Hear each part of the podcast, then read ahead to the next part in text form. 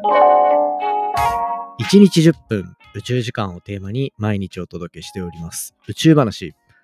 今回はアメリカと中国が同じタイミングで同じ月面の土地に行く、そんなバチバチなニュースが入ってきた上にですね、そこは地震地滑りの災害リスクが高いんじゃないか、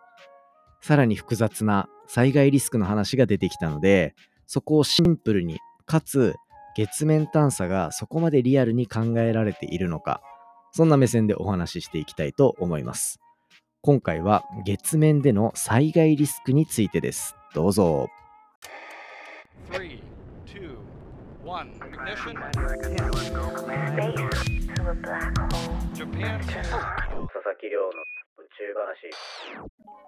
2024年2月10日始まりました佐々木亮の宇宙話。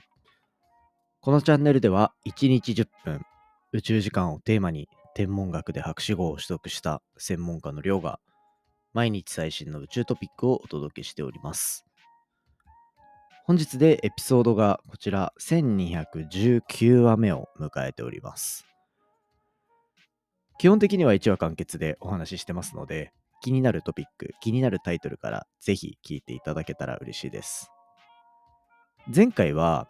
月間の科学系ポッドキャストのトークテーマっていうところで変人について紹介させていただきました。ぜひですね、こちらチェックしていただきたいですし、その前はこうリスナーさんのリクエストにお答えして宇宙を学ぶことができる、研究することができる大学ってどうやって見つけるんだろうなっていう、そういうお話させていただいておりますので、まあ結構こう幅広くいろんなの見れるんじゃないかなと思います。で、じゃあ今日はどんなお話をするかっていうと、今回は月面での地滑りのリスク、月面での災害っていうところに注目した研究を紹介させていただこうかなと思ってるんですね。月面での災害、これはもうなんか新しい時代に入ってきたなっていう感じがしますよね。なんでかっていうと、やっぱり月の表面に人だったり物だったりっていうのがたくさんある状態になっている世界がリアルに考えられるからこそ、こういう災害リスクっていうところの研究が進んでいっているっていう感じなんですよね。だから今回はこれ、特に月面での地震と地滑りの災害について紹介していきたいと思っております。で、今回の内容は大人気宇宙ポータルサイト空へとのコラボ企画になってますので、文字でも音声でも両方で楽しめるようになっております。ぜひ概要欄の記事を見ながら音声聞いてみていただけたら嬉しいなと思っております。よろしくお願いいたします。ということで、早速やっていこうかなと思うんですけど、実は今日のエピソードは宇宙話最近しっかり聞いてるよっていう方にはめっちゃ面白い内容に、なんかプラスで面白くなるような内容かなと思ってます。なぜなら、今週紹介した2215話、中国とアメリカが月面でバチバチやる、目的地が同じクレーターだっていう話をさせていただきました。ここが大きく関わってきている。どういうことか、順を追って紹介していきたいと思います。今回、ある研究チームが発表した研究によると、月の南極地域の地形の形状っていうのを測定して、そこから月の表面を覆う砂、レゴリスって呼ばれるものがありますね。このレゴリスがその斜面においてどれだけ崩れやすいかっていうところを推定した、そんな研究なんですよ。そしてこうケースを考えていく上で、どれだけ崩れやすいかっていうところの指標として、マグニチュード 5.3 の月震、月の表面での地震が発生した時のリスクっていうのを見積もる研究っていうのを行ったと。もうなんか、まずこの研究の角度がすごいなと思っていて、月をもう地球っぽく研究してるじゃないですか。今までってなんか月って未知のものだからこうどうなんだろうとかっていう探求の仕方だったように見えてたんですけど、今回は完全に僕たちというか人類が月面にいるっていう状況を考えたリアルなシチュエーションを想定してるっていうところに驚きをやっぱ隠せない状態ではありますね。で、今回のこれ、崩れやすさを推定して、なおかつマグニチュード5.3の月震が発生した時にどうなのかっていうところを見積もった結果ですね、これ中程度から弱い揺れっていうところは震源から 50km を超える距離まで到達すると、まずはね、揺れ自体が地盤をそうやって伝わっていく。で、このような弱い揺れでも簡単に地滑りが発生してしまうだろうっていうところまで見積もられました。つまり月面では地滑りのリスクが非常に高いと。非常にこの地滑りのリスクが高いことが分かったので、じゃあどこがどんぐらい危険なのかっていうところの見積もりが結構リアルにできるようになるわけですね。で、今回のこの研究で重要視されているポイントがもう一つあります。それはある、場所によって地滑りが発生しやすいとか、そういうのがあるらしいんですね。で、その地域っていうのでいろいろ見ていってあげた結果ですね、なんとその今週のエピソード2115は中国とアメリカがバチバチにやり合うっていうところで同じ着陸地っていうのを候補に挙げてるって話したじゃないですか。その候補地である名前が難しいんですよ。シャクルトンクレーター、ピークニアシャクルトンっていうのがあって、そこのクレーターでは地滑りのリスクがかなり高いというような状態が今回これ明らかになったっていうことなんですね。つまり月の南極にアプローチしに行く実験においては、これ地滑りっていうのをしっかりリスクとして考慮していかなければいけませんよというところが研究としてしっかり出てきたっていうのがこの面白いポイントの一つだったかなと思いますね。そもそも月の南極にアプローチしていくっていうこの方法、なんで月の南極にアプローチしていくのか、これは月の南極には永久影と呼ばれる、日の光が当たらない場所っていうところが、一定存在するというふうに、今これまでの研究で分かってます。この永久影には揮発性物質、いわゆる蒸発しちゃうようなもの、そういった類の物質っていうのが豊富に残っている可能性があると。具体的には水とかですよね。水ってやっぱ太陽の光で温められて、しかももう月の表面なんて昼と夜で200度300度違うような、そんな環境が作られてる。で、水がある場所に太陽の光がやっぱ当たると、それだけそこが蒸発するような、それぐらいの温度に達してしまうというところで、太陽の光めちゃめちゃ当たる場所って水やっぱなかなか見つけづらいなっていうところがあるから、南極の永久影って呼ばれるエリアを探しに行こうとするんですよ。っていうところでやっぱり南極っていうアプローチ先っていうのは理由としても非常に納得感のあるものだし、でその中でも水の存在がしっかり指摘されているからこそ、そういう物質の豊富さっていうところが濃厚に考えられているからこそ、このピークニア・シャクルトンっていうところが目的地として被ってしまう。しかも2026年っていう同じ目標を掲げて中国とアメリカが月面で張っちゃう可能性もあっちゃうんですよね。っていうところでかなりシビアな状態にもなっている。そしてその現場での災害のリスクっていうのもあるから、そういう意味でのシビアさっていうのもまだ残っているっていうのが今回の研究から分かった部分で、僕らね今年も年始に災害があって、地震への意識ってやっぱ日本人は特に高いじゃないですか。だからもしかしたらこれ日本って絶対に地震に対する研究って進んでいるはずなので、そういう研究が横展開できるような、そんな提案とかもされるのかもしれないですね。ただまあ、表面の砂の性質とか地盤の性質とかも全然違うし、なんかまあ、あとはそもそもベースの地盤ですね。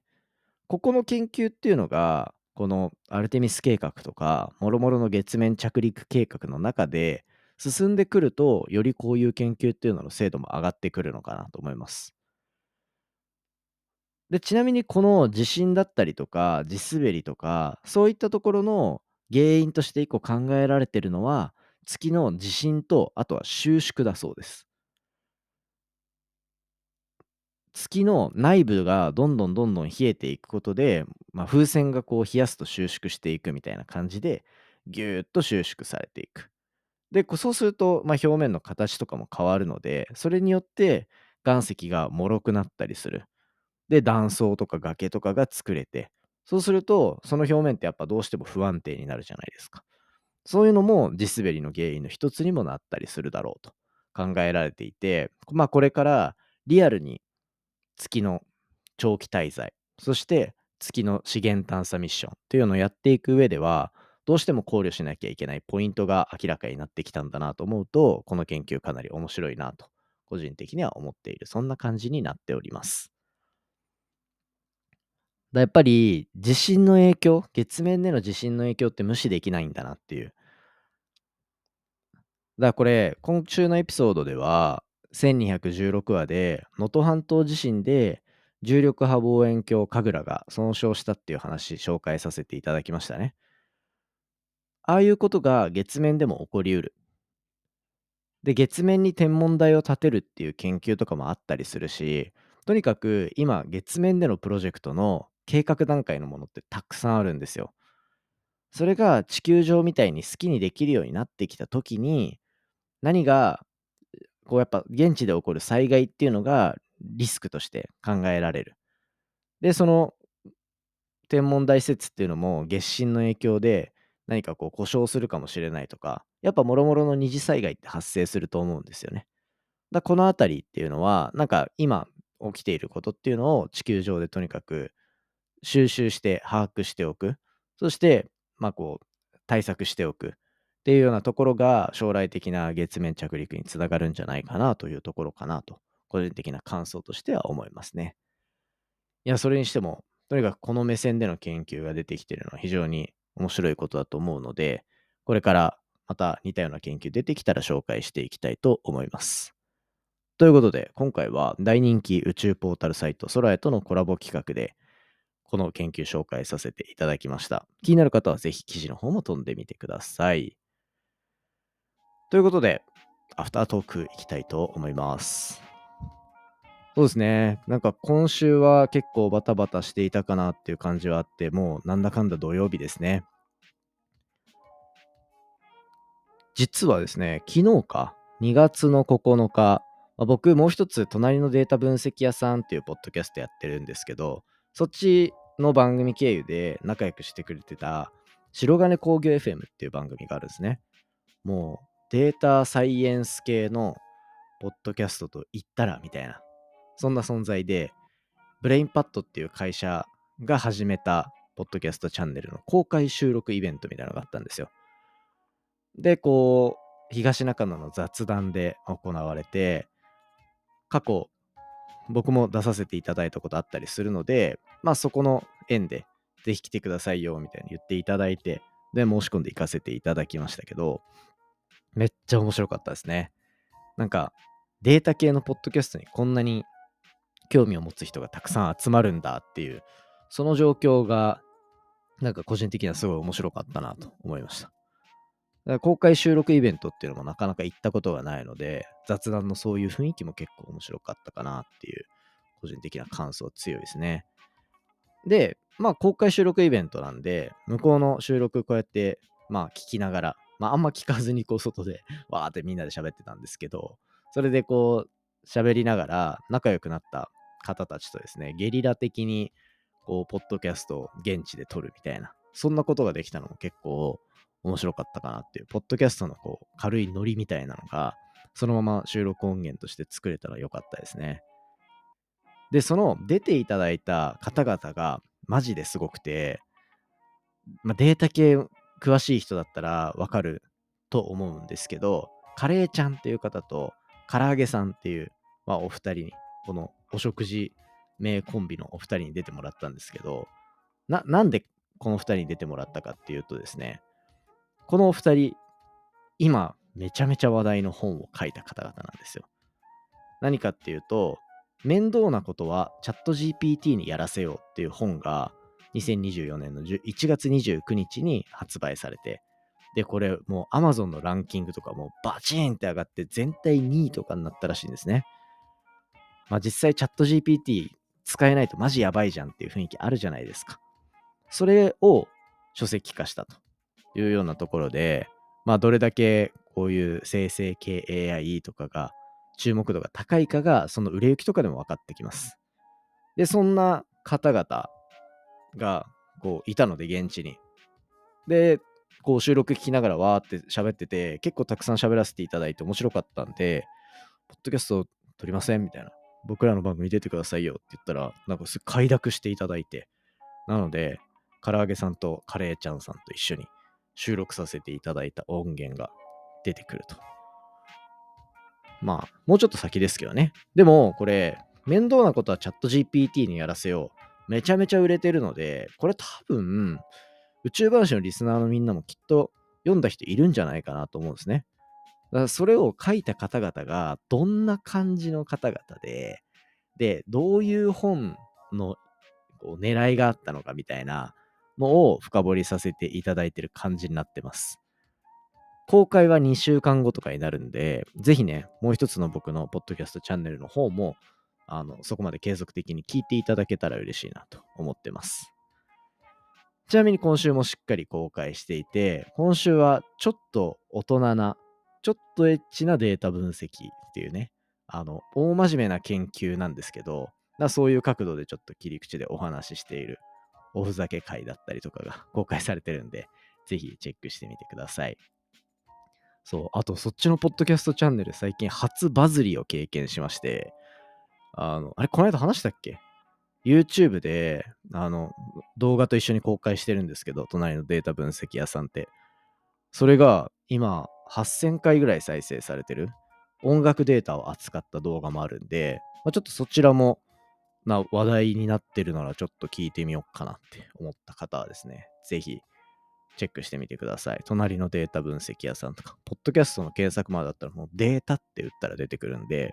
ぜひチェックしてみていただけたらと思います。それにしても、昨日はなんか素敵なイベントに行けて、ポッドキャストあったけえなと思って、前向きになった、そんな一日でございました。皆さんもなんかね、週末にかけて何か面白そうなことあったら、ぜひコメント欄で教えてください。今回の話も面白いなと思ったら、お手元のポッドキャストアプリでフォローボタンの近くにある星マーク、こちらでレビューいただけたら嬉しいです。番組の感想や宇宙に関する質問については、Twitter のハッシュタグ宇宙話、または Spotify の Q&A コーナーだったり、Apple Podcast のレビュー、概要欄のお便りフォームからじゃんじゃんお寄せください。それではまた明日お会いしましょう。さようなら。